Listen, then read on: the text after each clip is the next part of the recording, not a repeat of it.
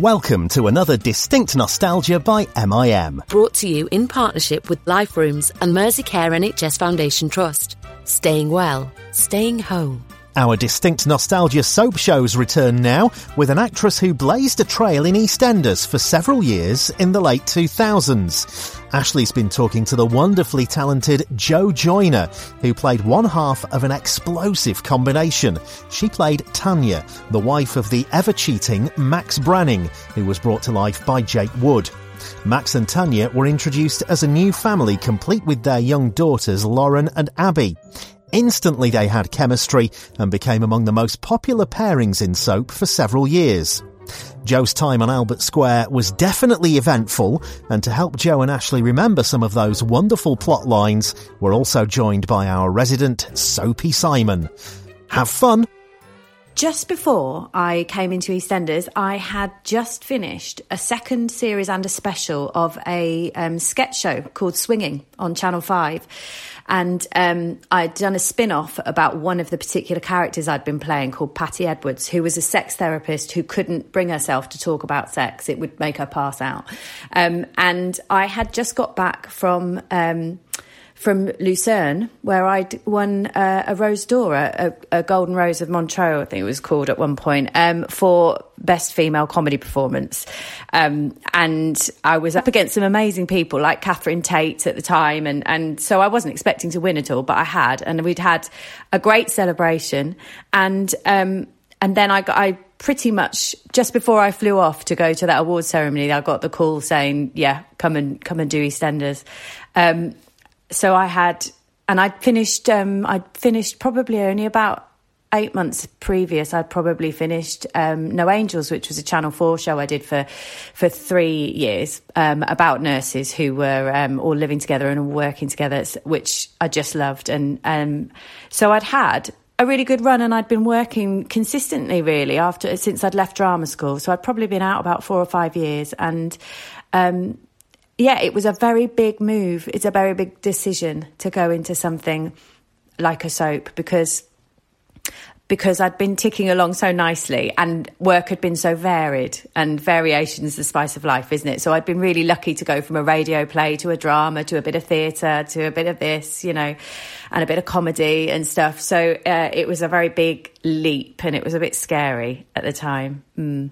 I can imagine. I can imagine. Now, you were basically a new family, weren't you? It was a new setup, Max and and, and yourself. You know, um, uh, Max and Tanya. It was an extension, obviously, to the Branning side of things in terms of uh, Jim. I think Jim was already in it, wasn't he? With with Dot at that particular Jim point. was already in it. Jim was already in it, and Charlie Clements, who played Bradley, so Max's son from a previous marriage, was already in it. And um, and the premise was that Max and Tanya, with their along with their two lovely little girls, had moved to the square to um, to get away from his last affair.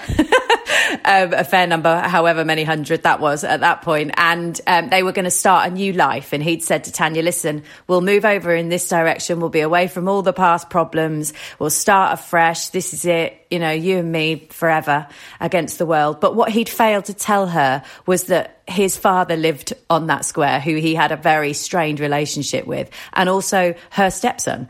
Um, Bradley lived on that square. He didn't mention any of that, so she didn't know any of that. She just moved to this new square for a new start, um, and uh, I think they pretty much arrived rowing as well, which sort of set the set the tone for the next uh, few years. I think. It, it, did indeed. It did indeed. And I personally think you know the chemistry between you uh, and Jake, you know Max and Tanya was brilliant. It seemed so convincing. It felt to me as though we knew you really. I know it's that's I mean that's it's bizarre, but it did. How did you get into the under the skin of Tanya? What did you did you know? I mean, obviously you know the general scenario at the beginning, but you know, did she evolve, or was it something which you know you had a big backstory, or what? You know, how did you how did you develop her? She did evolve a bit more actually, because Max had a big backstory, and they had workshopped him and you know written him, and they were quite clear about his path and his story, um, and they weren't so clear about Tanya's, that kind of evolved and came even years later when my mum came on board and, you know, people kind of got more invested in um, she can't just be an appendage to a man.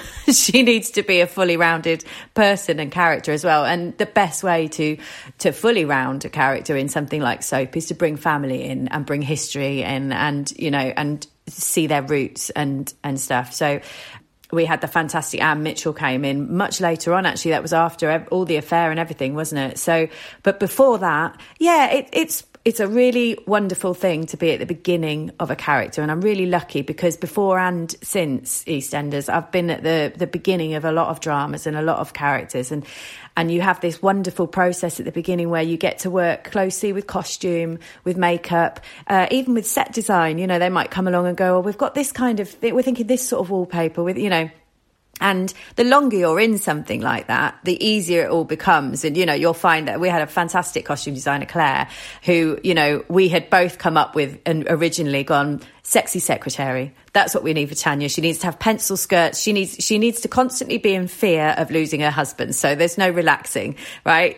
She can't slob about in her pajamas because he will leave. Um, and, uh, which was true. Um, so we, we kind of, we together created this this character and then it becomes really easy. She would come to me and go i've found the perfect dress for christmas. We'd be months away from christmas but she'd go i found it and i've got it. And, and she'd be she'd find stuff that was better for me than you know than me and I, i'd been dressing myself for years. So um, it, that's a really great part of it. And then you become quite protective about some of it, which is, you know, I know people have joked in the past about um, Wendy Richards Pauline and her fruit bowl and, you know, how she didn't like anyone moving that off the set and, you know, everything had a particular place. But you would find after a while that you would become a little bit possessive like that. So I, I had a particular thing after that first Christmas reveal of the Max and Stacey affair.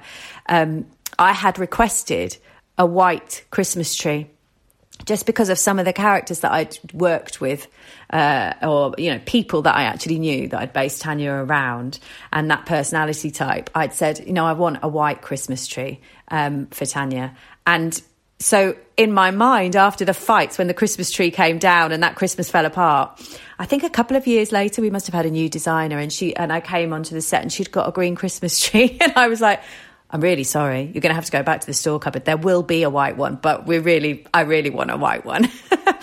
um, so it's funny what you become a bit particular about because it grounds you, and you know, then you start creating a history for yourself, don't you, in soap? So you know, yeah, it feels like it's yours. You say there that you based the character, the, how you played it on other people. So, so you you you you you'd known people a bit like Tanya out there, yeah. Yeah, I mean, it, I kind of tend to do that with any character that you're playing. Sometimes you can pick something up and you go, I absolutely know this person. So you'll use a little bit of yourself and a majority of someone else. And then sometimes you'll have a character and they'll kind of possibly be about three or four people you know. There'll be a little bit of her and there'll be a way she dresses. And then there might be actually just a token of a woman you've passed on a bus or in, in a restaurant that you don't even know that well, where you've gone, ah, uh, yeah, I see a bit of her. Um, so, yeah, Tanya was an amalgamation of a couple of people. And some of them that I didn't even know that well, actually, just people that I, you, you kind of, you see and, and yeah, it, who may be living in a similar scenario, let's say. Was any of you in Tanya or Tanya in you? I think the mumsy part of Tanya was probably um, quite similar to me. I did. I, I, was really fond. I still am of the girls that played my daughters, and it's a it's a real privilege to to be able to watch kids grow up on set like that. You know, and. Um, and, originally it was um, Maddie and Lorna. And, you know, look at Lorna today. She's, you know, I, I will always have a really special place for her and be proud of every one of her achievements because I've watched her grown up, grow up through the, through the years. And then we, you know, Maddie equally, who's, uh, I'm still in touch with, and, and Jax, then came along and, you know, look, she's flying. So you, you do, I feel a little bit mumsy about them all. well, I can't help that bit. But I, th- I think that's probably the only bit I definitely wouldn't have put up with what Tanya put up with. And uh, I don't really row like that either. um, talking about the kids for a second, I mean, you're right. Uh, Lorna, um, you know, and, and they grew up in the show, didn't they? And it's quite tough, isn't it, for, for kids growing up in, in, in soap because they're, you know, the, the whole world you know, everyone's focusing on them as kids at a, a really young age. You know what I mean? And it's quite hard and quite tough. And uh, I've interviewed several actors who've grown up in soap and then they've their parts have either been taken over by other people or they've uh, been killed off or whatever, and they've then got to start all over again. And of course, that's happened to Lorna because she's her character's been killed off and she's had to carry on. And I know she's doing really well, but it's um, you know it's quite what I'm saying is it's quite a daunting thing, isn't it, for a, for a, for a child to be growing up in such an environment, really. It's really daunting, and I feel really lucky that I didn't do that. You know, especially when you're in the show and you come under such a spotlight that you know, as a grown woman who was a, just a jobbing actress, it was hard enough for me to get my head round without, um, you know, being a kid like they are. And, you know, we should all be able to grow up and make our mistakes behind closed doors and, you know, you know, uh, particularly Lacey put up with a lot as well growing up, you know, and and it must be mortifying um, at times. So I think I think any of them to have come out so well rounded and confident and and brilliant as they all have, I think it's a real credit to them. And I also think it must be incredibly hard to work after a soap if that's all you've ever done before. I mean, I know for me, I've been touched wood, I've been really lucky and I haven't stopped working since I left, um, however many years ago, six or seven years ago. And it's been non-stop and it's been really lovely and varied and it's been exactly how it was was before you know? Um, and i feel really blessed for that. But i'm also aware that a lot of that is because I had done five or six years of jobbing before that. So I'd established myself. I'd established that I wasn't just, you know, a one trick pony. And I'd made contacts with great casting people and writers and people that I'd, I, I was able to work with again in the future. And if you go in as a kid and you haven't got any of that behind you, it then then takes a while to start establishing yourself again along with everyone else and to move away from from what everybody has pigeonholed you as, you know. So, I mean, the best place to do that is to go back to theatre and, and earn your earn your you know stripes, I suppose, which is exactly what most of them are doing, isn't it? Or you know, you could do what Jax has done, which is um, she's become a whole entity in herself, and she's you know ticking along brilliantly, isn't she? And and doing fashion and all sorts. So, I mean. The world's their oyster, really, but it does take a lot of bravery, and you have to be very positive and keep your chin up, I'm sure. Exactly, it's determination, isn't it? There's a lot of look, look, of, look of the draw as well, and it's um, it's like anything in the creative industry. Even with what you know, I'm doing, running, you know, running a production company. You're only as good as the last thing you did, aren't you? A lot of the time, you're judged yeah. by the last thing you did all the time, which is uh, a bit scary, very scary. You've got to be a certain type of person, haven't you, to be able to cope with it. Um, but looking, um, looking at just looking at the kids again, I, one of my favourite moments with uh, with Lorna was that story with the was it with the gerbil or something? Oh was it a gerbil or a hamster? Hamster, when hamster. She sang Bright Eyes. Uh, honestly, just just fantastic. And I remember us. I mean, and also she, was it was it Lorna that got her head stuck in the railings as well at some point as well in the in the square in Albert Square. I had to release one of the kids that had stuck their heads through some railings. There were there were some really lovely stories, um, and Lorna was such a sweetie doing that. Do you remember she dressed in black and she buried him and she she sang Bright Eyes. You're right. It was. It was one of the classic moments. Little sweetie. It, it was great because you got the bit of comedy in it as well. Because the adults were like, "Oh God, we're having to go through this," you know, and having to be serious for her and whatever. You know, it's quite. It was quite funny. It's really funny. Um, I met Lorna actually. I met Lorna and. Um, and Jamie Borthwick um, because I did a program for Radio One, which was actually called Generation Soap. It was about young people growing up in soap, and I got th- those two together, and they were talking about at that time their relationship was flourishing, and I was hopeful actually that they might have because I thought they were good together, and I thought. You know, I know soap is soap and they're always changing things all the time, but I thought that was a relationship where it would have been nice to have flourished a bit. You know what I mean? We'll be back after a quick break. You still loading them and heating them up with all your single shit you've been dropping. You feel me? Loading them up on. It, it only takes structure. And, and, you know, just paying attention to the climate of the game. Yeah. Know what I mean? So do do your homies uh got a role in your in your little I mean? Yeah, yeah, we all we all artists over here, man. I'm Y'all trying, already? Oh, yeah, I'm trying, yeah. I'm trying, I'm Oh, trying, I'm trying to get them on there. Yeah, Damn, Me- me- just- look, look, look, look, look, quiet? look, look, look, we all artists, man. We go, you feel me? We gonna have this like. Bro, me and my man, like me and my man Kai, we be like, I don't know, we play, we play with this shit Don't right play now. with this I ain't shit. gonna lie, we play with this shit right now for for. I ain't gonna lie. Play with it, Don't play with it. No. Take that shit serious. You're absolutely right. And isn't it a shame? The main thing about soap is that as soon as things are going smoothly, there's no drama. It's not dramatic enough. And they have to turn it all on its head. And it's a real shame, isn't it? Because I thought, wouldn't it have been a nice balancer to have one relationship that was working well? And he was a real, I mean, Jay is a lovely, lovely man in real life anyway. But, um, you know, they worked really well together, didn't they? They were, it was a sweet, uh, yeah, I, I remember feeling exactly the same and wishing that that one would work out and thinking, can't they just have a marker so that, you know, in amongst all these destructive relationships, we can go, that's what you're aiming for. You're aiming for a bit of that. You need some sort of, you know, something on a pedestal for a bit, surely. Yeah. Exactly. Now, coming into any program like EastEnders or Coronation Street or Emmerdale, the big, the big, the big soaps, the the, the audience likes to warm to characters quickly. I've I know there's been program, you know, episodes I've watched where new families have come in, and within two or three weeks, I'm thinking, oh God, I wish to get rid of them. These just aren't working, and that that is always the pressure, isn't it, at the beginning? Because it, you, you've got to make your mark quite quickly, haven't you, in order to please the audience, really? Yeah, I was really aware of that actually, and I remember having um, quite a difficult time a couple of weeks in with a particular producer because you know, you get your stage directions, and the stage directions are there for everybody who's read it in the office or before it even hits the floor to get us a, a, better idea of what's supposed to be happening in that episode. And sometimes it's going to people who aren't particularly creative a bit further up because they're in charge of different stuff. And so the stage directions are really useful there so that they can kind of go, no, at this point, they're in this situation and this is the state of drama. But by the time they get to the floor, they're a guide for an actor, but they aren't um, the law. Um, and because you're feeling it now and you've got to sort of you know be in charge of your own kind of journey and path. And for me i was a big soap watcher not necessarily at that stage in my life. I think you have periods don't you of time where you you know when you're in your teenage years where you want to watch it all the time and then you might be too busy going out and then you're in your late 20s you think oh you're dipping in again you know. So all but all my life soap had been around me. My mum and dad had always watched corrie and eastenders. My granddad used to love emmerdale you know.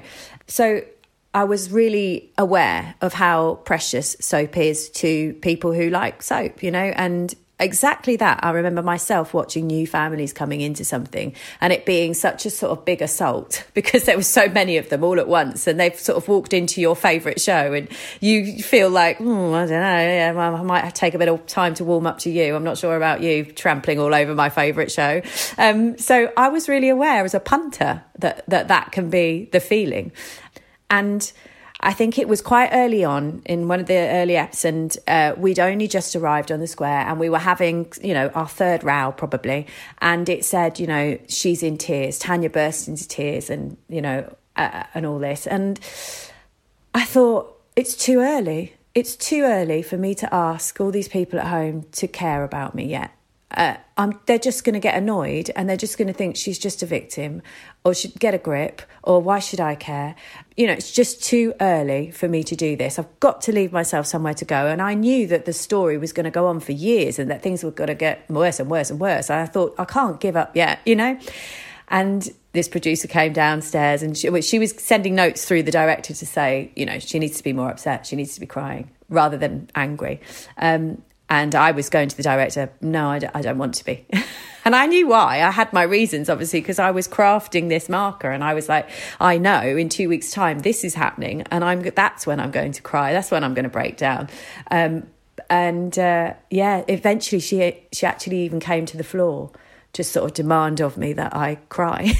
and I had this debate with her, and uh, luckily the director agreed with me as well. And I said, you know, I don't want to demand this of everybody so far. They don't even know me yet. They don't like her yet. They, you know, we need the people to warm to this family before we ask them to care about the family. So I rebelled a bit there, which was a bit brave because I thought, you know, I might lose this job before I've even started. But um, yeah, for, she let me. And what can you do? You can't. She couldn't force me, could she? in the old days, of course, the actors did, didn't they? In the in the you know the your Doris Speeds in, in, in Coronation Street and your uh, you know people like uh, Pat Phoenix and others would famously you know say what they liked and what they didn't like about something. But of course, in more recent years, it's been more difficult because you're making so many episodes as well. It's sort of you know if you're stopping and starting, I suppose it's a bit of a bit difficult. But I know that June Brown does, as, you, as we said before, June, June will say what she thinks, won't she? Basically, you know. Absolutely, uh, absolutely, and I think actually anybody who really cares about their work will, to an extent. You know, there's got to be a balance of compromise. Of course, there has, but uh, it was too early on for it at that point for me. so, did you had you had you worked with Jake before? I'd never worked with Jake before. Uh, we didn't know each other at all, and uh, we had one meeting in uh, the Queen Vic with Simon Ashdown, who was a fantastic writer who was creating the family. It was his, you know, his thing. Um, and I know that they'd, they'd, I later found out they'd auditioned somebody in the morning uh, he'd read with.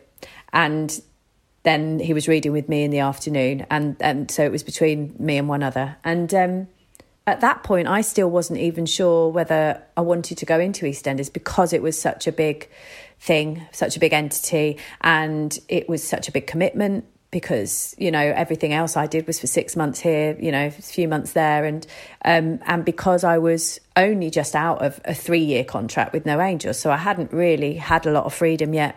Anyway, um, so I was still quite tentative, which probably gave me quite a good edge, really, of just having fun with it that afternoon. And it was a row, obviously, um, between the two of us, and just Simon Ashdown with a camera. And um, and I must admit that Kate Harwood, who was producing at the time, had said to me, please come back and read. You don't have to say yes to the job, but we're looking for good jobbing actors. You're a good jobbing actor.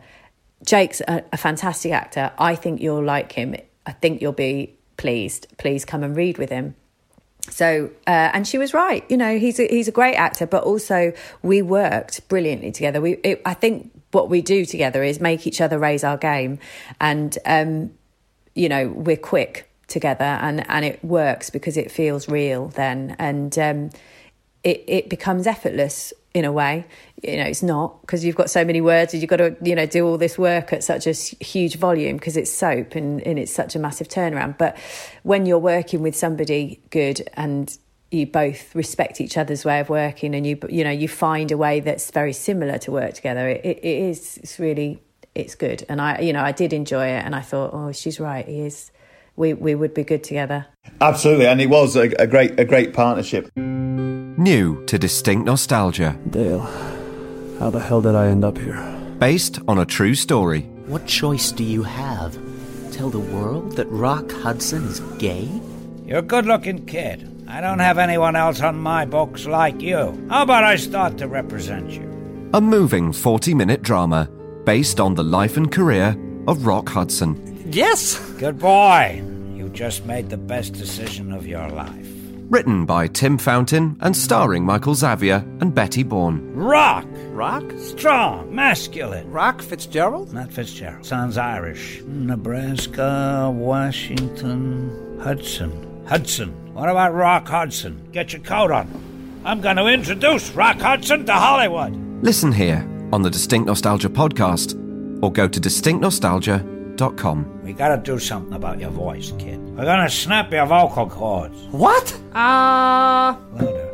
Ah. Uh, Louder. Uh, Rock. Winner of the BBC's first ever online audio drama award. Look, Dale. I'm dying of this godforsaken disease, and pretty soon thousands, maybe millions, will die the same way. Two big British soaps are celebrating birthdays this autumn, and we're joining the original stars to reminisce about the beginnings of both. It's back to Beckindale in 1972 as we sit down for some memories of Yorkshire favourite Emmerdale Farm with none other than Frederick Pyne, who played Matt Skilbeck. Donald Baverstock said to Kevin, I wanted to write a series because we're opening up daytime television about a farm. And he said, Well, I don't know anything about a farm. So they said to him, Well, come up to Yorkshire and live for two or three weeks and find out. It did come off the shelf and it did start. And Peggy said, My name, Matt, was the first word of the series because she said, "Matt, do you know all those new people over at Pickersgills or something, something similar to that?" And it, that was Arthur Pentelow and his daughter, Mr. Wilks, because the daughter came riding over on a horse, and she said, "Do you know those people?" So my, I've always been quite proud that Matt was the very first word of the whole bloody series. and it's still going, still going. How many years later? 50 years later or something. Meanwhile, 90s soap upstart Hollyoaks is marking 25 years. And we've a special interview with someone who was there right at the very start. I think it would have felt more of a pressure if I'd had a character that I felt represented my colour badly. Do you know what I mean? But it was very easy because she's this affluent, middle class, aspirational character and she defies the stereotypes. So it was very easy for me to play Maddie and to be very happy with how they'd written her. Yes, Yasmin Bannerman, who played Maddie Parker, is our special guest as we celebrate a quarter of a century of the team based soap. That's Emmerdale and Hollyoaks Originals, coming soon to Distinct Nostalgia. We'll talk about some of the storylines in a moment, but obviously, and this is inevitably a question that gets asked all the time with programs like EastEnders and Coronation Street, you're going into this this sort of monster of a of a program that's been around for such a long time with such great established characters and actors and things like that. And you've obviously watched it and grown up with it, and you're suddenly faced with working with people like you know June Brown and Barbara Windsor and all sorts of other people, Pam St Clements, etc. Um, how does that feel? And obviously, you were you, you you weren't bit parts. You two were very much part of the the show right from the very start. You know, what was it like to sort of go in and sort of be faced with these these people? And was was that quite daunting? Yeah, do you know what? I I wonder sometimes whether that audition that I had, which was the only audition I had in the end, because I'd just met Kate for talks before that, um, in the Queen Vic, just Jake, me, and Simon. I wondered whether that was done on purpose in the Queen Vic to see if it would unnerve me and put me off because of course, when I walked into that audition, I was like, oh my God, I'm in the Queen Vic. this is ridiculous. And then, of course, put it out of my head because, you know, had some great materials to work with and got on with the job.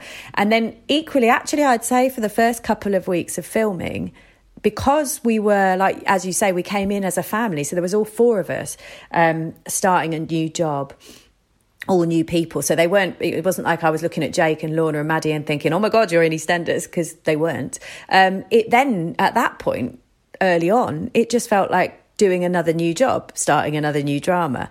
And then it, it's not until you suddenly have a scene in, in the calf or something uh, with, with somebody who, like you say, is well established that you go, oh, oh my gosh. So it was a weird thing because I remember getting sort of stage fright and nerves about two or three weeks into the job. And, and, and as I was recording, thinking, why am I suddenly really nervous? I've been here for three weeks. And then I realised it was because I was chatting to Barbara Windsor or something in the pub. And I'm thinking, oh, it's because this is really real now.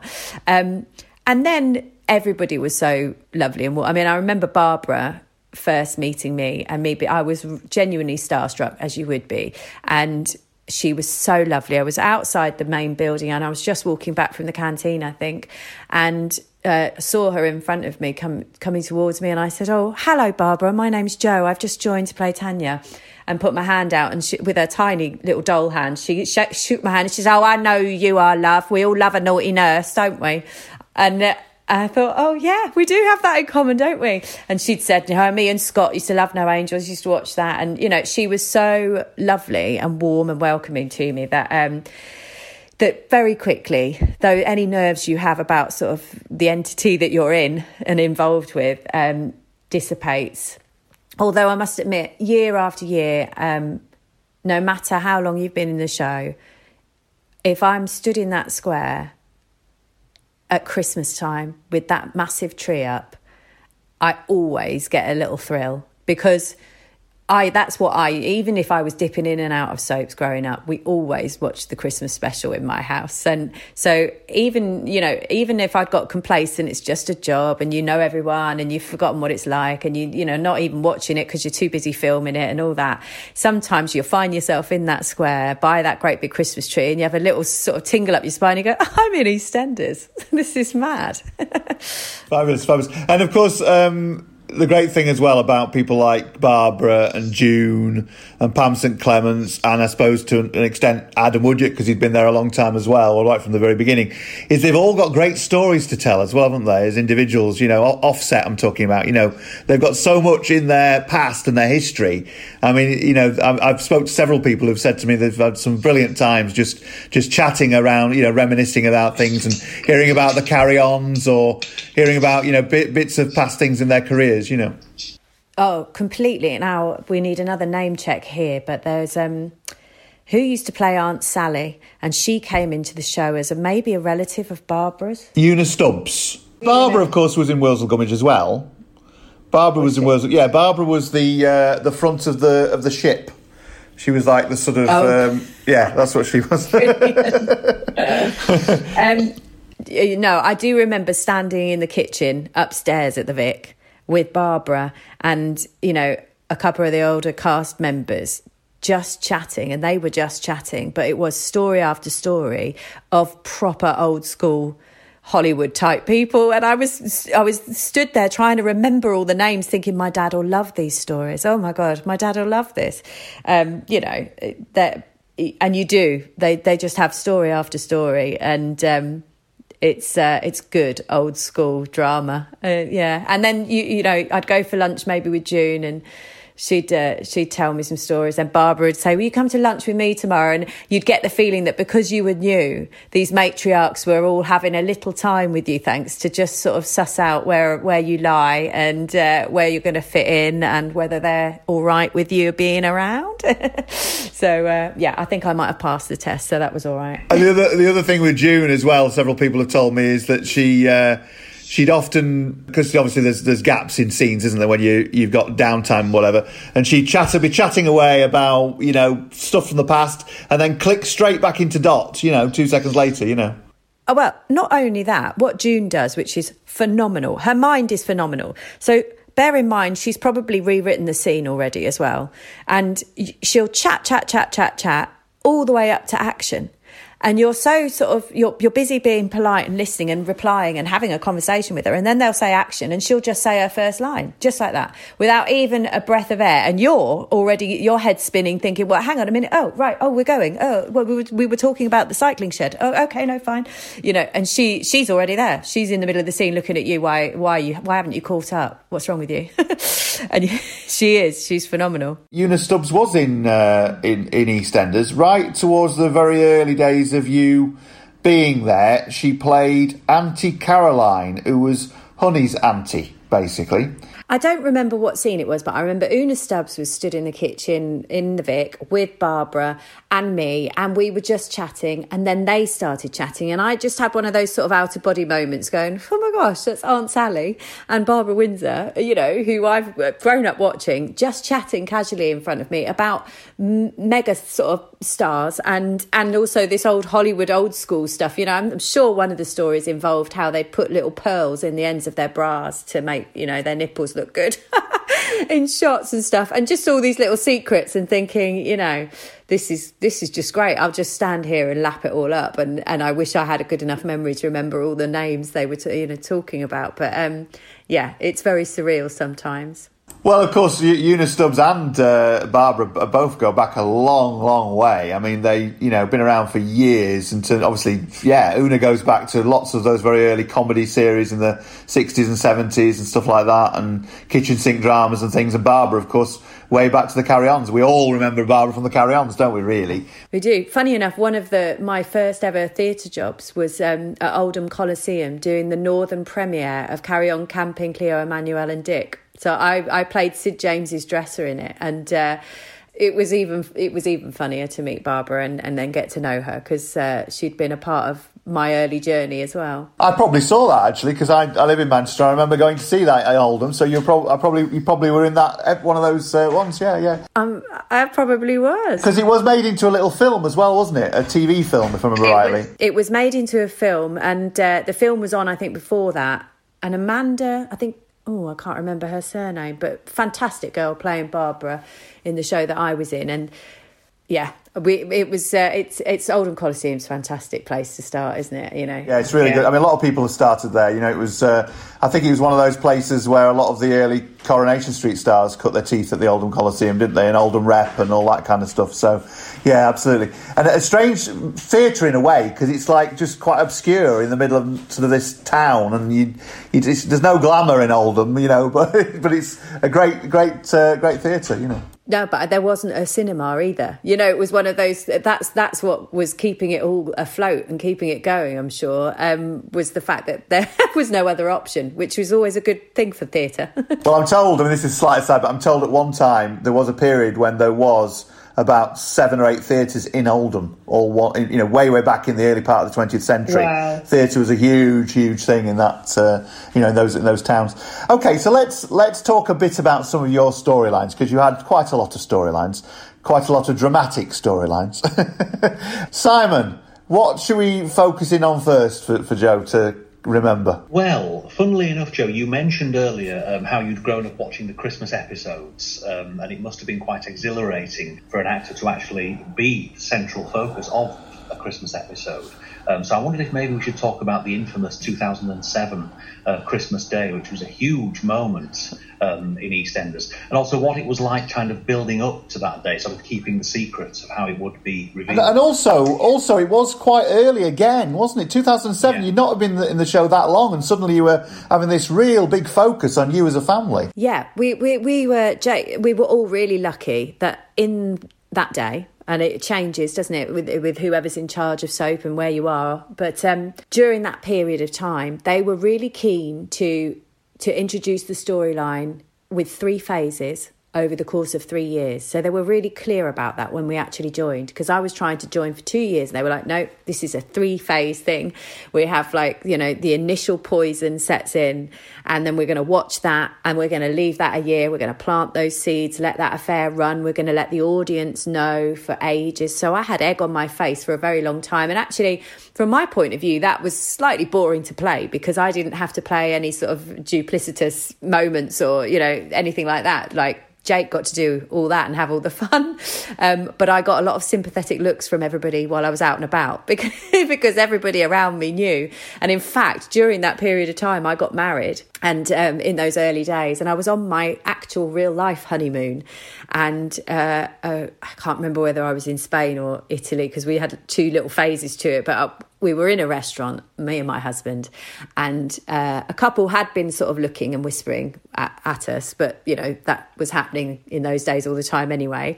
And then just as this couple left, the woman trotted past me and just moved a little piece of paper across the table to me and then left the restaurant.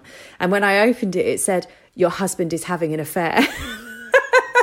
because she was obviously so many women and people were dying to tell Tanya that he was he was a wrong un because she was so lovely and so happy and you know thought everything was working. And you know it really touched a lot of people's lives didn't it? And um, so it was a real it's a privilege to be part of something like that. But because they crafted it so well and planted that seed by the time christmas day came everybody was just so looking forward to him getting his comeuppance and and for her to find out you know not so much looking forward to that but to see how it would affect the ha- the, the whole family what the fallout would be.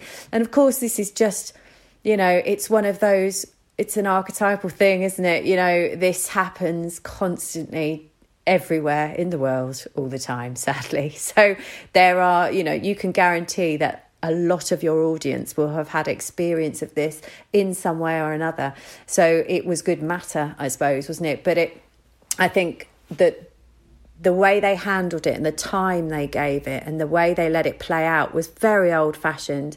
It didn't used to happen. It was so instant gratification. Here's a storyline, it's over in a week. Here's another one, it's over in four weeks. You know, um, to have something play out for a year like that was, I think, the golden nugget and what made it such a such a great Christmas episode. And yeah, it was great to be part of. Yeah, just thinking about all that. Obviously, the situation is that Max had obviously he'd betrayed Tanya, but he'd also betrayed his son as well.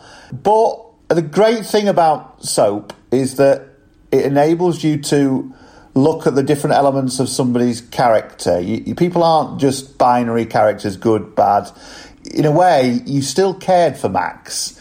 He was still a, he was still a good a good dad in a way, in his own way. Okay, not perfect and all the rest of it. But what I'm trying to say is that you cared for Tanya in one way, but you also cared for Max another way as the audience, didn't you? You know what I mean? It's quite interesting that that they were mani- they managed to shape a character, and that Jake had managed to sort of develop a character in such a short space of time that you did care about the, the different elements to him. Because obviously, as you said before, he had this stuff with his dad as well, and you know, there's lots of other things. He was he was a complex character, wasn't he? Basically, he was really complex character, and they they did craft that really well. Again, it was another thing they really looked after on purpose. So there were times, sometimes when I would go to them and go, "I'm a terrible mother."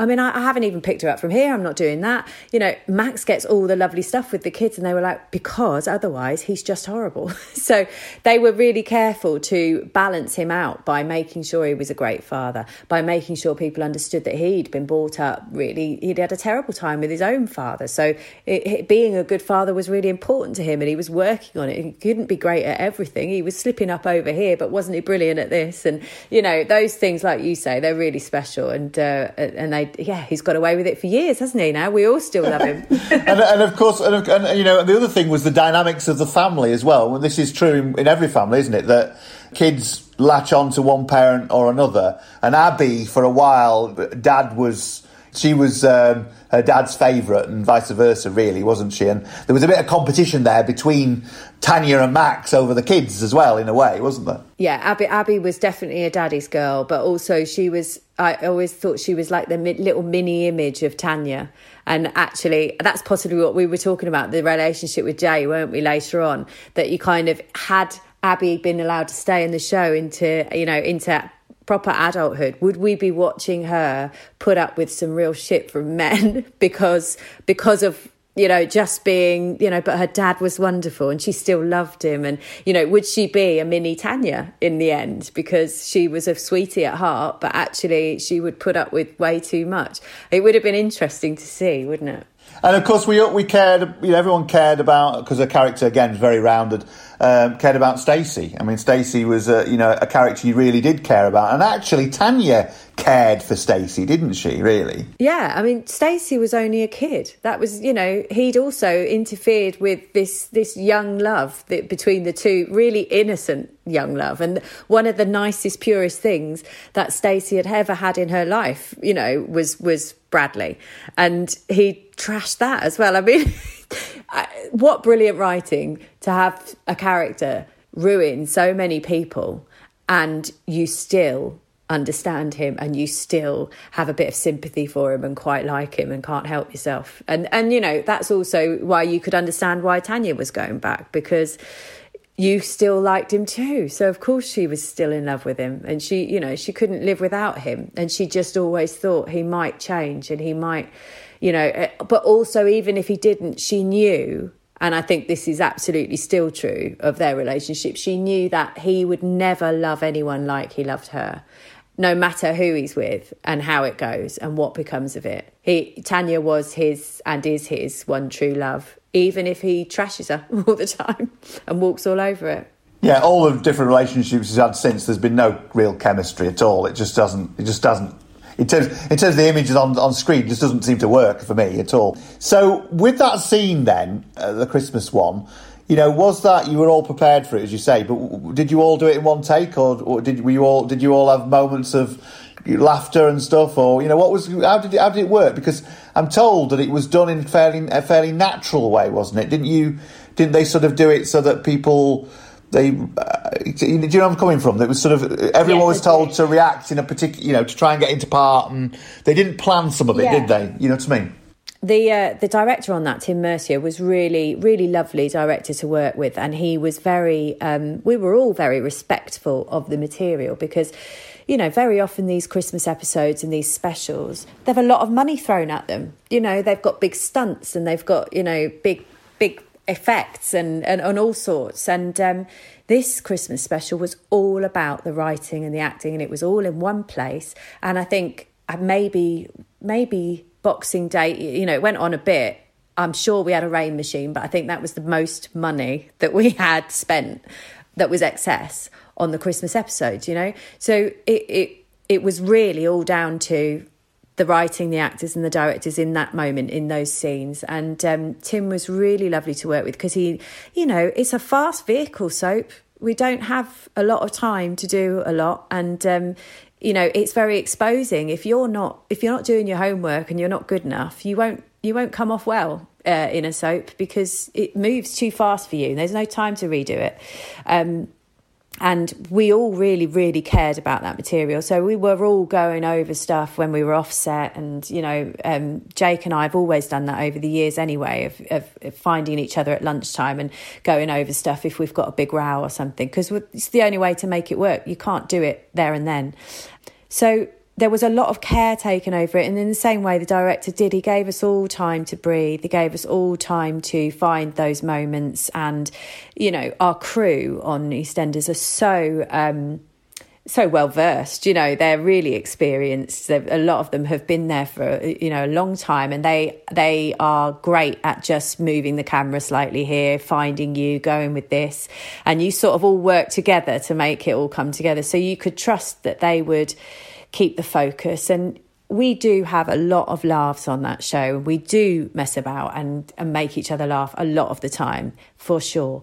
But when you're coming down to something like that and we know something serious like that is coming up, we do keep quite concentrated and the atmosphere was quite somber, I suppose, at times on set because people are trying to keep this this feeling going. Um, so yeah, it was given a lot of time to breathe in terms of shooting, and they just rolled that out and and uh, cameras picked off people's reactions um, in real time. And I don't remember going over and over that at all, really. And the same with I think it was the Boxing Day or a bit after that when I actually do chuck him out into the rain and I'm there just with the girls sobbing, and that yeah, I, I remember being given the time before that to just have a minute and get yourself in the right headspace for it, which it's not easy to do usually on shows like that. So it was, yeah, it was, um, it was a lovely thing to shoot in a weird way, although it was incredibly emotional and sad for everybody.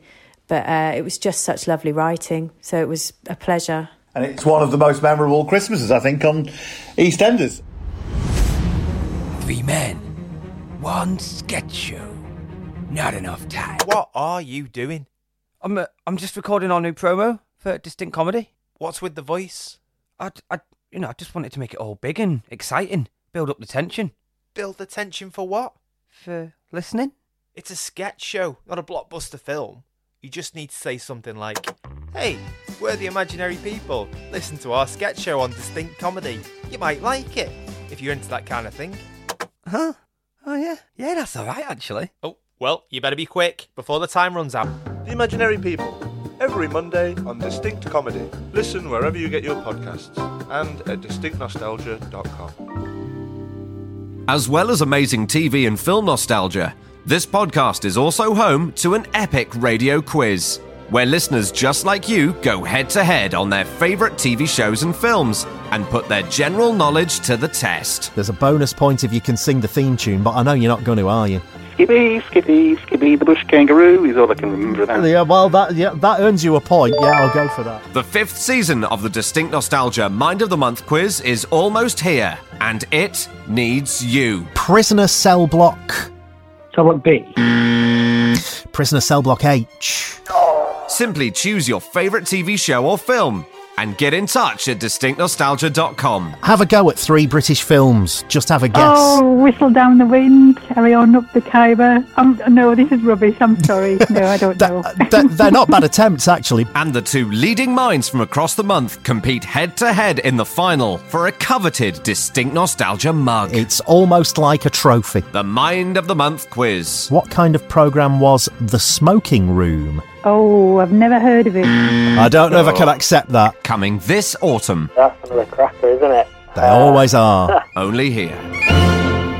Hello and welcome to The Likely Dads, a new series that looks at parenting from the paternal perspective. I'm always wary of people who plan kids. If your life's that structured, stay away from me. We're not going to get on. A brand new show from the team behind Distinct Nostalgia. I'm Tim Vincent, and each week I'll be joined by my fellow Likely Dads, Mick Ferry and Russell Kane, as well as a series of special guests to discuss different aspects of fatherhood. When a man has an urge to have a, a child, it's not spoken about much. Women sort of own this area. It was sort of hoping it was going to be like the old films I watched, where I'd just have a pipe and I'd be in a study. You just go, you're going to see your father now for 10 minutes. Hello, children, what have you been up to today? I'm not interested. All right, off to bed. An MIM production for BBC Radio 4. We hope you'll join us and subscribe to The Likely Dads on BBC Sounds.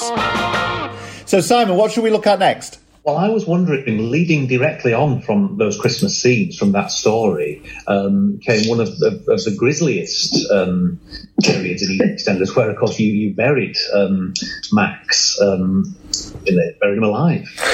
to replicate something that his abusive father had done, um, his worst nightmare, you told him this is going to be your worst nightmare, and yourself and Sean Slater, Robert Kazinsky, um, sort of brilliantly executed those scenes. And something that we've sometimes heard on, on these interviews is that very, very somber and emotional scenes, the actors had a great deal of fun when they were performing them. And I thought, with something as elaborate as burying someone alive like that, you know, was it fun to film? Did you have a laugh when, when you were doing it?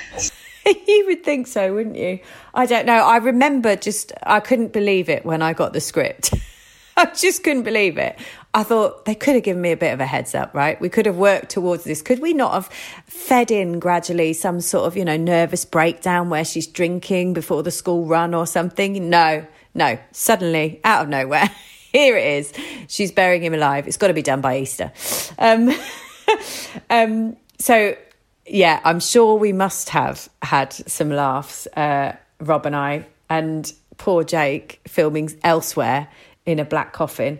But I do remember what I remember most about that storyline is that it was absolutely freezing, and we were in uh, a forest in Berkhamsted, I think, at three in the morning in February in minus four, and we were supposed to also then have a rain machine and I remember thinking, crikey, this is, you know, these night shoots are going to be some of the hardest, longest I've ever done because rain machines, you get to a point where you're so cold and then they stop it and then they're going to have to turn it on again. And it's like a reflex. You have to walk towards the rain and get in it, but your every bit of your fibre of your being is saying, no, no, you're going to die of hypothermia you're not doing it. Um, so I remember them cranking up the rain machines and uh, Rob and I being absolutely freezing because I'd had to rush out as well. There was, you know, the big note was she's obviously she's not in her right mind, right? So if you're not in your right mind, you don't grab your your, your coat before you go out, do you? You you he's passed out, you drag him out with Rob, and you get in the you get in the van and you go. So. So it wasn't rational to take a coat. So you know, all the thermals in the world weren't really going to help under that tracksuit. And uh, and then somebody turned around. Oh, that was it. They crank up the rain machine. It came on. It pours down. It's now and you know physically probably minus ten. And I'm thinking this is I, I, can't even think straight, which is probably great for the part. And uh, luckily, the sound man was like, it's too noisy. That rain machine is too noisy here in the middle of the forest. It's all we can hear. We can't have that. We can't have that. I was like, oh my God, thank God for the rain machine being too noisy to use. So that burying alive could have been a lot wet, wetter, muddier, and fr- more freezing for sure. Um, but it wasn't. Um, so yeah, we definitely rejoiced over that. But yeah, we, we always had a laugh on set. I do remember crying with laughter some days with the girls and Jake for sure. What did you think about that storyline? Because I, as somebody who believed in your characters very much so, that stretched things for me a little bit. If I'm being honest, as a as a as a as a, a viewer. And I was glad that things came back to normal a bit quite quickly because it was amazing that actually they, you know, okay, their relationship has always been fraught, but he did get back to normal a bit, a bit quicker than, you know, in a way. I just felt, it just felt a little bit surreal for me it really uh, stretched me as well, and I was. I'll tell you what I was upset about in in the idea that w- exactly what we talked about about Christmas. I think the reason Christmas was so brilliant was because they took the time and care to plant the seeds over a year and to give the story breathing time and space for us to get into and understand. And I think you could possibly get to the point that they got to in the woods But you'd need to plant that seed. You'd need to watch a nervous breakdown. You'd need to rebalance her with endearing qualities. You'd need to find the sympathy. And I don't think that same care was taken with that. Um, but it, you know, what can you do? And it's a lesson to me, or it was at the time, in the fact that you never can own a character completely in a soap because you're at the mercy of new scripts, new writers, new ideas, new producers. You know, you're never fully in control of it. Um, you are if you were there from day one, like June Brown, right? Because no one can answer to that, and she'll do what she wants, and good for her, and as she should. Um, but you know, when you're coming in, much you know, all those years later, now it's if you you you can't keep a grasp on it tight enough because you'll make yourself ill because you'll be so upset with what they do with it. You know because one day they will go to you. Listen the premise of this character she's the most loyal woman you have ever met. She adores one man. She's one man woman, and this is her life. And her life is him and the kids. And then tomorrow, she's burying him alive. Yeah. And she's, yes, she's having an affair with the other man. But she, I thought she was, no, no, no, no, she's not now. She's this. Um, because that's that's drama. That's how they keep the soaps going. That's how they move the stories and the people forward. They have to throw these curveballs in and and I remember sort of really struggling with it and thinking, I'm not sure I'm, I'm invested in this either. How am I going to make everyone else believe this if I don't believe it? I've got to try and, you know, get a link into this and get a hook into it. It's, you know, it's too late. They're not going to plant this casual, slow, nervous breakdown. They're going straight in. And I remember thinking, I remember being stood in a shop and looking at the front of some of those magazines, like Take a Break and, you know, Chat and things. And some of the thing, and I was looking at the front of one of them, you know, uh, my my husband turned out to be my brother, you know, my my child went off to war and came back with three siblings that I never knew existed. You know, all these things on the front of these magazines, and I looked at them and I thought, things happen things happen. I could look at the front of this magazine, and if I look at all these mad things that stories that are happening to real people out there in real life, it wouldn't look odd if she said, I tried to bury him alive, but I couldn't, and I went and got him again, you know? So you kind of, it was a lesson to me to learn that anybody is capable of anything ultimately, and that has to be the premise of drama. That's, that's where, that's what keeps us on the seat of our, at the edge of our seats, isn't it? You must be able to turn a loyal, devoted woman into somebody who wants to kill you. yeah, absolutely. You know, as a, a, loyal viewer and a big fan of, of, of you and uh, of, of, the two characters, I just had to put that out, that out of my mind quickly. It was like, oh, that never happened. so. I, I, know. I, I, think I buried it too. I literally buried the burial. what? So, what was it like working with uh, with Rob? Oh, Rob's lovely. He's quite, he was quite a young soul uh, then, and obviously younger than me. So um, we did talk a lot actually in the, in the woods at two in the morning. Um, he's a really he's got a very good heart, Rob, and uh, I think he was he was always very ambitious and and ready to move on. So I know you know it's great that he's doing so well. Um, and he was yeah he was always a real gent. He played yeah. that part really well, didn't he? Because his was a very complex character with lots of mental health issues and things. He played it really, really well, didn't he? You know, I think it's fantastic. Yeah, yeah, yeah. And his relationship with um, with Stacey and with uh, you know with their mom as well. You know, who's a fantastic actress, isn't she? Who plays uh, um, Stacey's mom, Jill. Yeah, she's brilliant. I remember watching in more recent times because uh, I, I, um, my partner's got um, bipolar, and I identified massively with those scenes between Martin and and Stacey. Um, they did them so well. It was it, that you know again that was where EastEnders really did come into its own in terms of connecting with reality in a big way. When when it can do that, I think it's um, it's superb. You know, but yes, we have the we have the surreal moments as well as we've just uh, as we've just we've just recalled. Anything else, Simon, that we want to have a little chat about? Well, yeah, I mean, speaking of surreal moments and discovering new family members and so on, um, she also discovered that Max, um, when they got remarried, Max conveniently had another wife who, who turned up uh, out of the blue.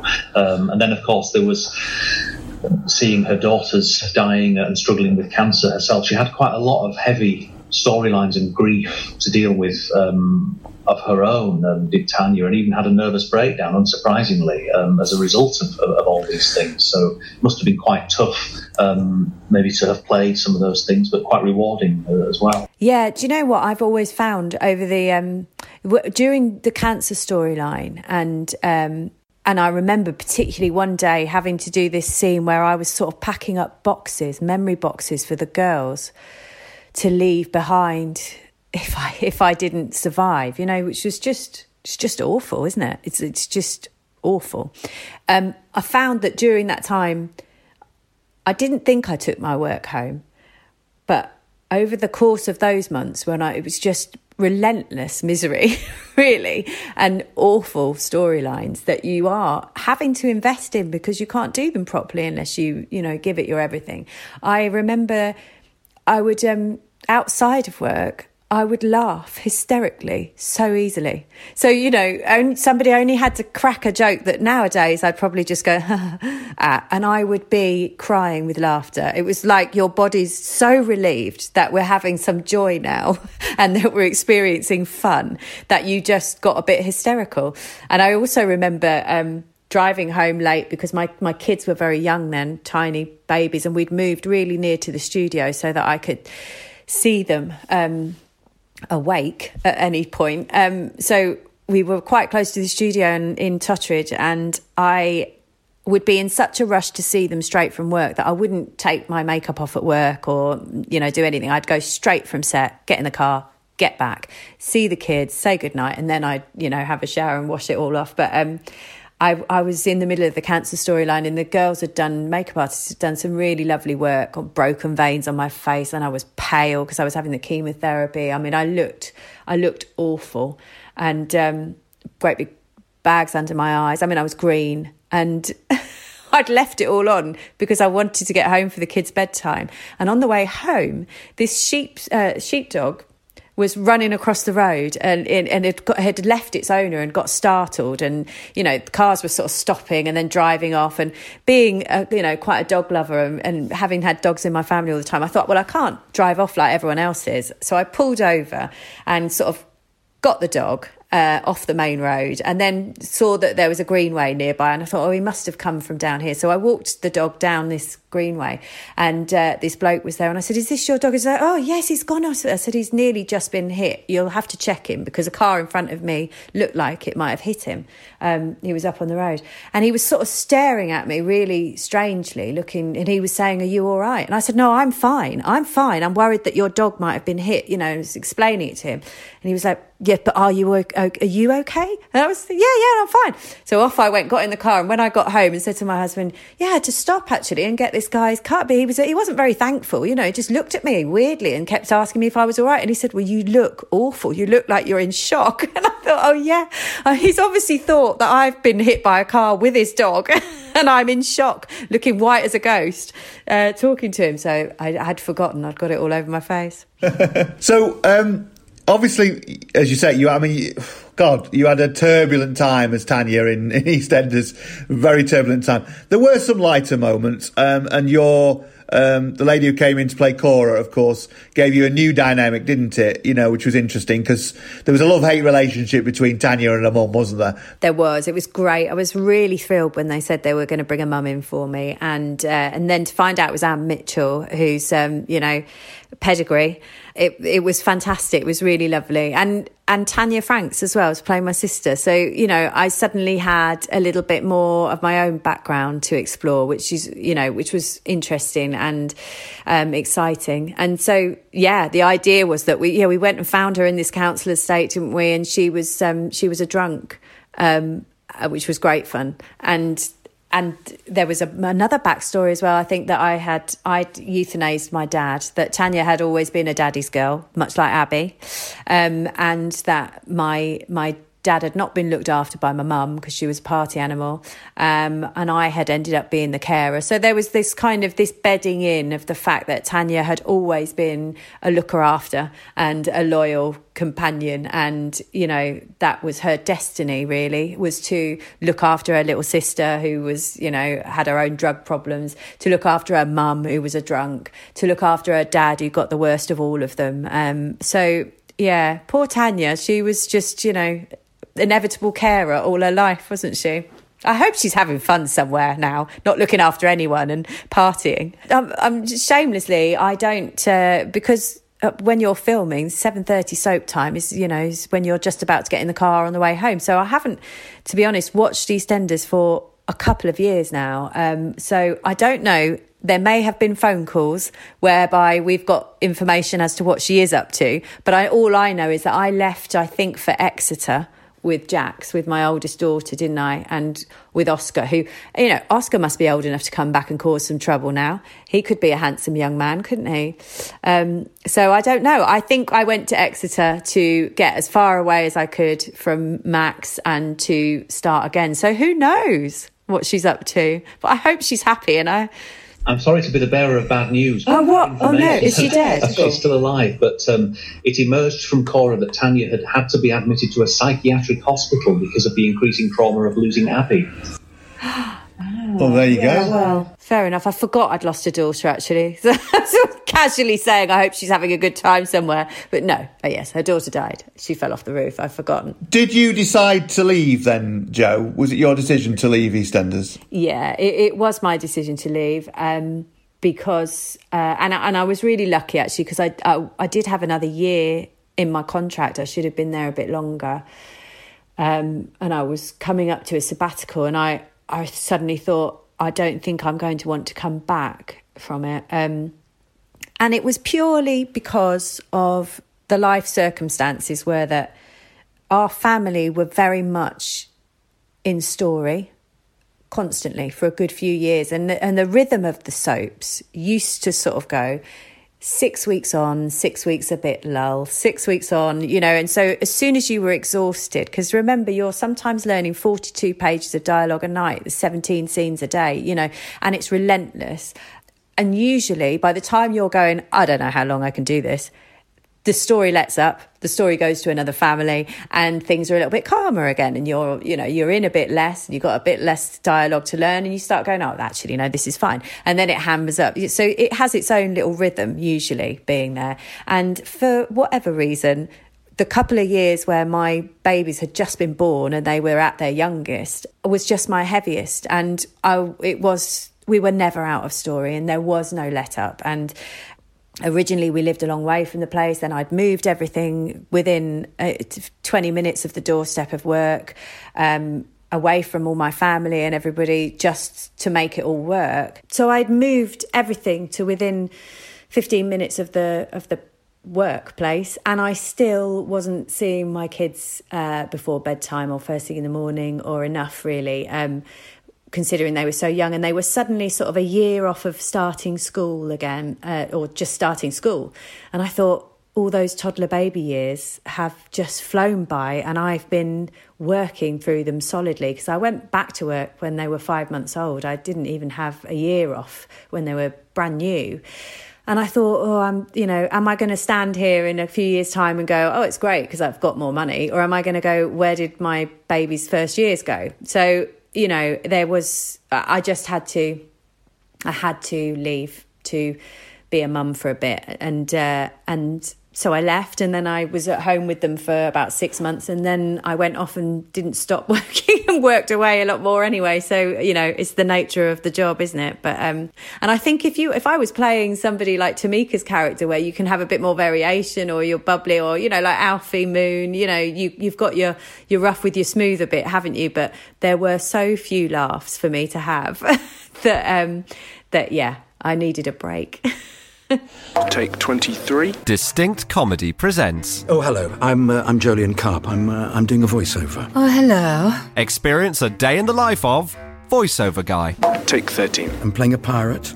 Are you sure you're in the right place? Written and performed by Jonathan Kidd.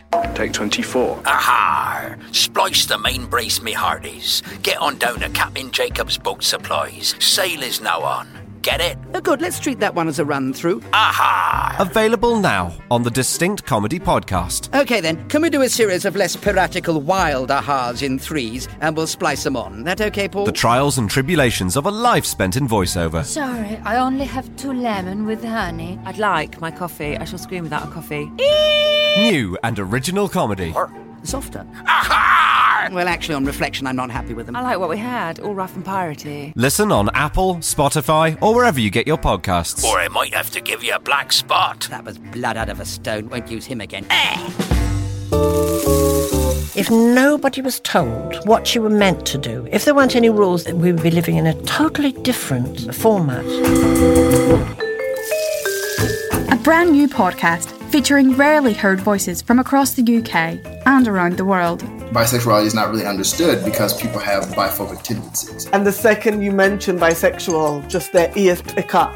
Contemporary conversations around bisexuality. Oh, well, you, you're still confused, right? No, I'm not confused. We are questioned so much more than people when they come out as straight or gay. It's intense pressure of like, am I sure? You're literally like monitoring yourself. Every episode will include a very personal story as we try to paint a real picture of bisexual Britain. This is Bisexual Brunch, available now wherever you get your podcasts.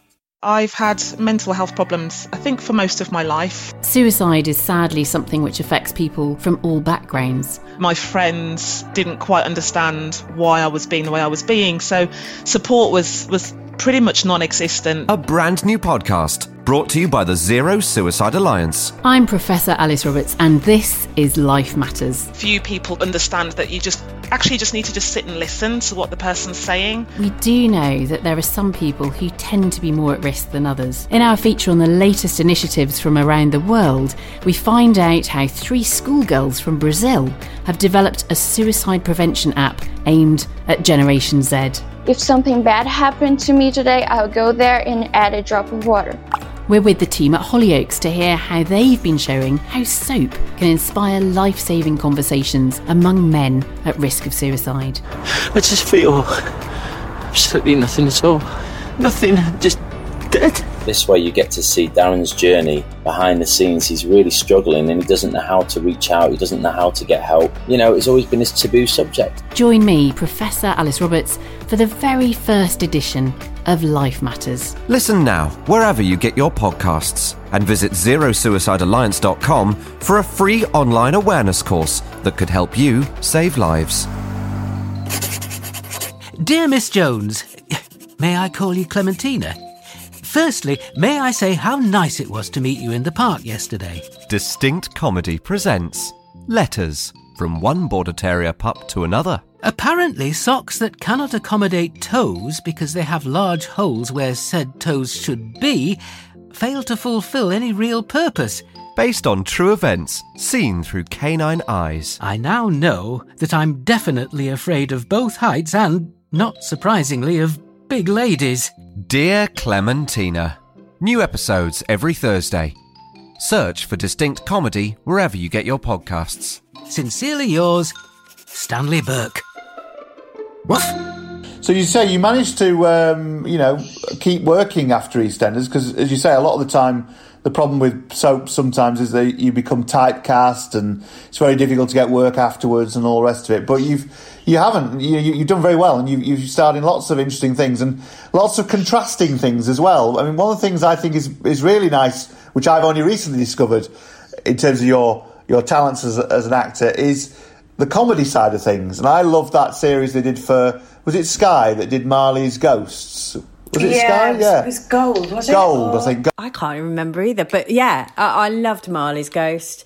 It was really good fun, and um, and I loved. I just loved her. I was supposed to play a different part in it actually, but I I really liked the vicar, and I, for some reason, every now and then something speaks to you, doesn't it? And she spoke to me a bit like Patty Edwards, who I the sex therapist I played, where I read it and just thought. Oh, I've really got a flavour of her. You could hot seat me as her for hours and I would know exactly what she would say and how she would be. And, you know, you just sort of slot into it. So, um, we had, and we were a really lovely little group on that. Sarah and, you know, and John and, and us, we, we got on genuinely really well. So it was a real pleasure, that job. Uh, to do. It was fun. And is it finished now? There are no more episodes. Is it done and dusted? That one is it sort of over? No, there was no more. I think did we do two series or did we do a Christmas one? Oh, I'm not sure how many we did, but yeah, it's it is it is finished, which is a shame because it was fun. I find with a lot of comedies nowadays, they come and go and they don't get promoted particularly well. Some of them, do you know what I mean? There's one that's with Elaine C. Scott, uh, sorry, Elaine C. Smith, which is done in Scotland called Two Doors Down. Yes, and it's brilliant. It's brilliant, and it's not very well advertised. But do you know what? Do you remember Outnumbered was like that? I remember li- hearing Outnumbered being them being interviewed about it on Radio Four, and so I searched it out to watch because I thought that sounds brilliant.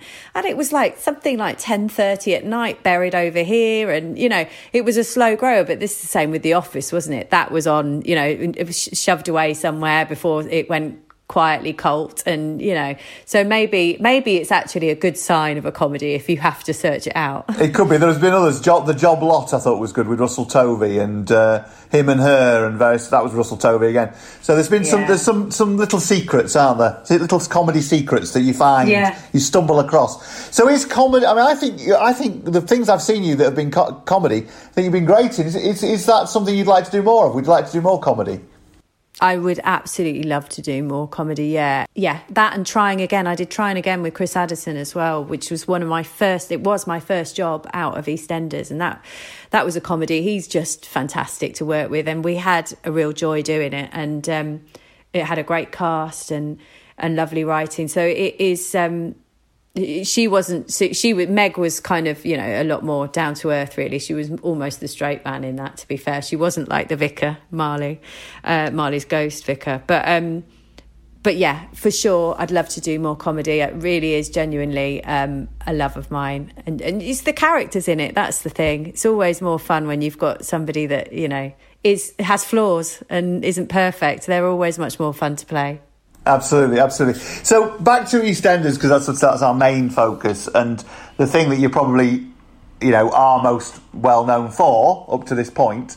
Um, you know, what do you, what did you get out of it? Do you think over that period of time, mostly? Are there any regrets? Ooh, I don't have regrets. No. Uh, you know, choice. They're just choices, aren't they, that you make? And I don't. I think they all inform you and make you different. I possibly would have had a wig.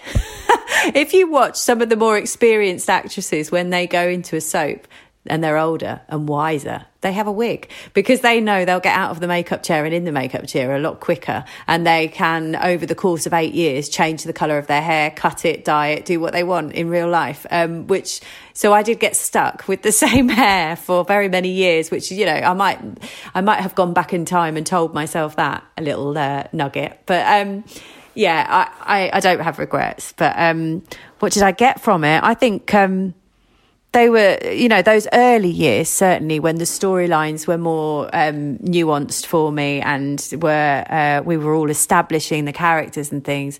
Um, they were they were a real privilege to be part of, and it was it is a massive difference when you've worked on drama before to go to something that is working at such a speed like that that you don't necessarily own in the same way as you do when you launch a new drama. You know, if I'm doing say ordinary lies uh, i'm i'm right at the very beginning of it and i i get all the scripts. I know the complete story. I can speak to them. We can you know collaborate on it. We can work on it. We can design the character together all bits of it and all elements and they will stay.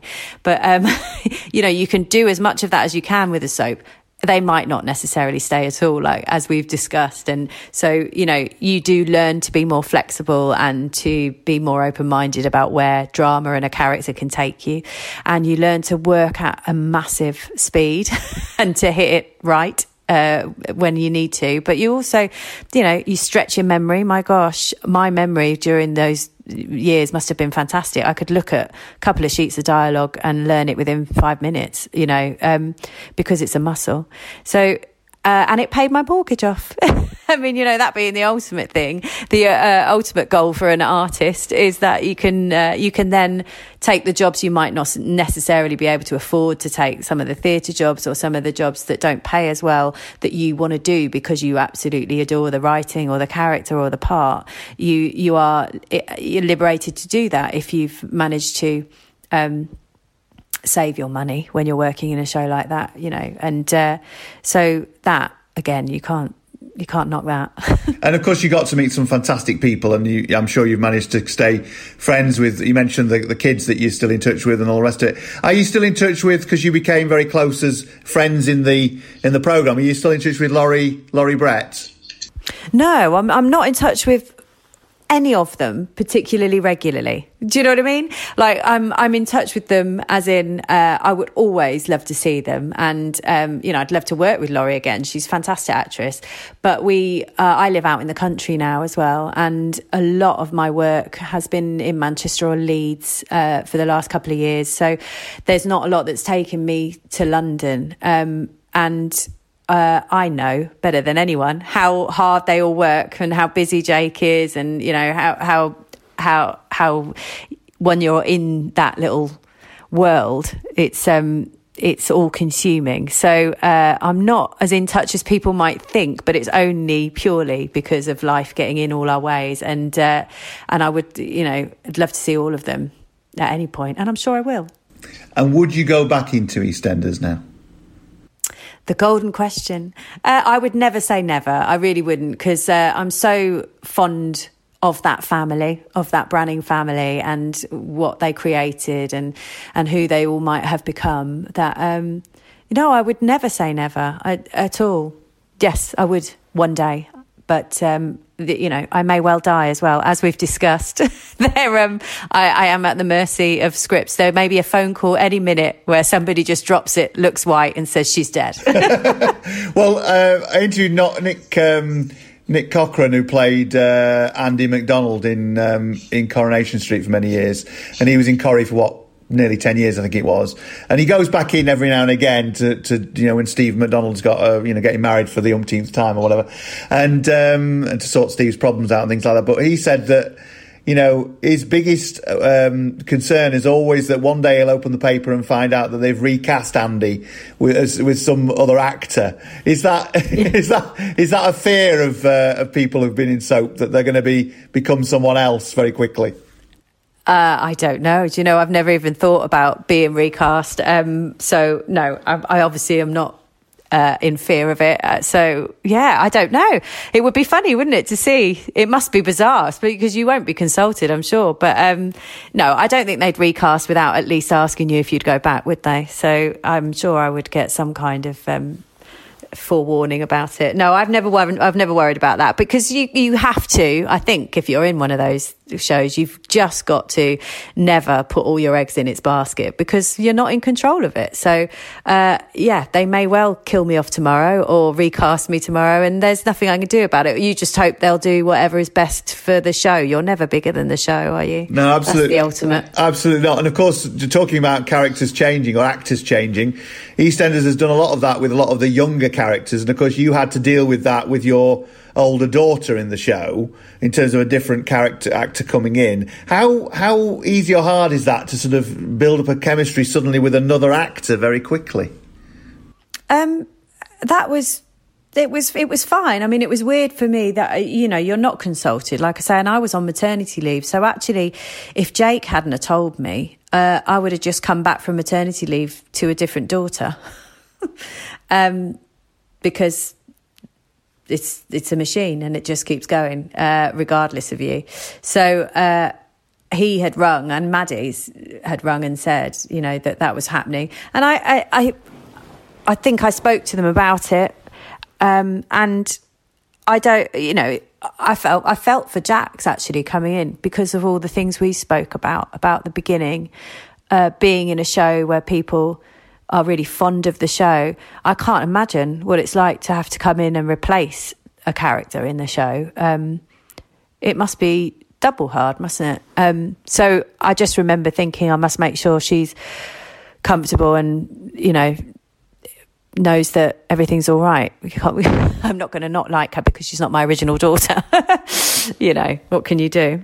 Absolutely, absolutely. Well, the, the, I mean, you, you were okay because you only changed once, but um, uh, the guy who plays Ben Mitchell has changed about six times over the last God knows how many years. It's somebody different. yeah, it's a nightmare. I mean, you do get, to be fair, after about three or four months of watching them, you forget the other ones. Do you know what I mean? As, as, a, as a viewer, you forget who they were in a way, so it goes out of your head, you know. But it is quite, um, yeah, it's quite, it is quite difficult at first to sort of get it, get your head around it as a as a viewer. I think sometimes. But anyway, good, good stuff, Jo. It's been lovely to talk to you um, and to hear all about your your time in EastEnders, but also about the fact that you know you've done some fantastic stuff since. What what's um what's in the pipeline at the moment? Have you got something something coming? Well, I am. I'm just about to go back to finishing off Ackley Bridge series four, which is a Channel Four show set in a kids' school that um we were in the middle of filming during lockdown, uh, so we we had to stop and stand down. So we'll be going back to film that, um, and I would normally be filming now series four of Shakespeare and Hathaway with Mark Benton. Uh, during which we definitely do have a lot of laughs on and off screen. Um, so uh, I'm going to miss that because we're not doing that this side of the year uh, again because of that that damn virus. So um, we'll hopefully be uh, bringing you that again next year. So I've got that to look forward to. Um, so yeah, finishing off Ackley Bridge and hopefully doing series four of Shakespeare and Hathaway later on next year. So yeah, so Jo, it's been lo- lovely to talk to you. Thanks very much indeed for talking to Distinct Nostalgia. Thanks very much for having me. It's been lovely.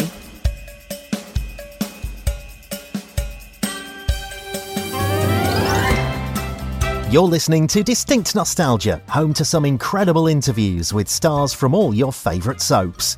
If you enjoyed today's episode, why not head over to distinctnostalgia.com for a treasure trove of programmes just like this. Lisa Williamson of Hollyoaks fame talks about life on the programme. So we all got to know each other quite well. If you were chatting to some of the writers about something you've been getting up to, they would sort of write that in. So you started realising that some of your personality traits would come into the show. And I got the script and I thought, what have I been up to? I got pregnant. I had the child adopted. It was, you know, you just think, wow, the writers have really gone to town for me today. You know, it's, it was great, fantastic. Andrew Lynford and Mark Homer reflect on sharing their first kiss on EastEnders in the 1990s. When the, the Blackpool episode came out, front page of the tabloids, it was like, get this scum off our TV and things like that. Just horrendous stuff. It, it, was kind of the start of, of, of, a big thing, really, and we're privileged to be involved in, in storylines like that. Really am. And Nick Cochrane discusses his life on the street as we continue our celebration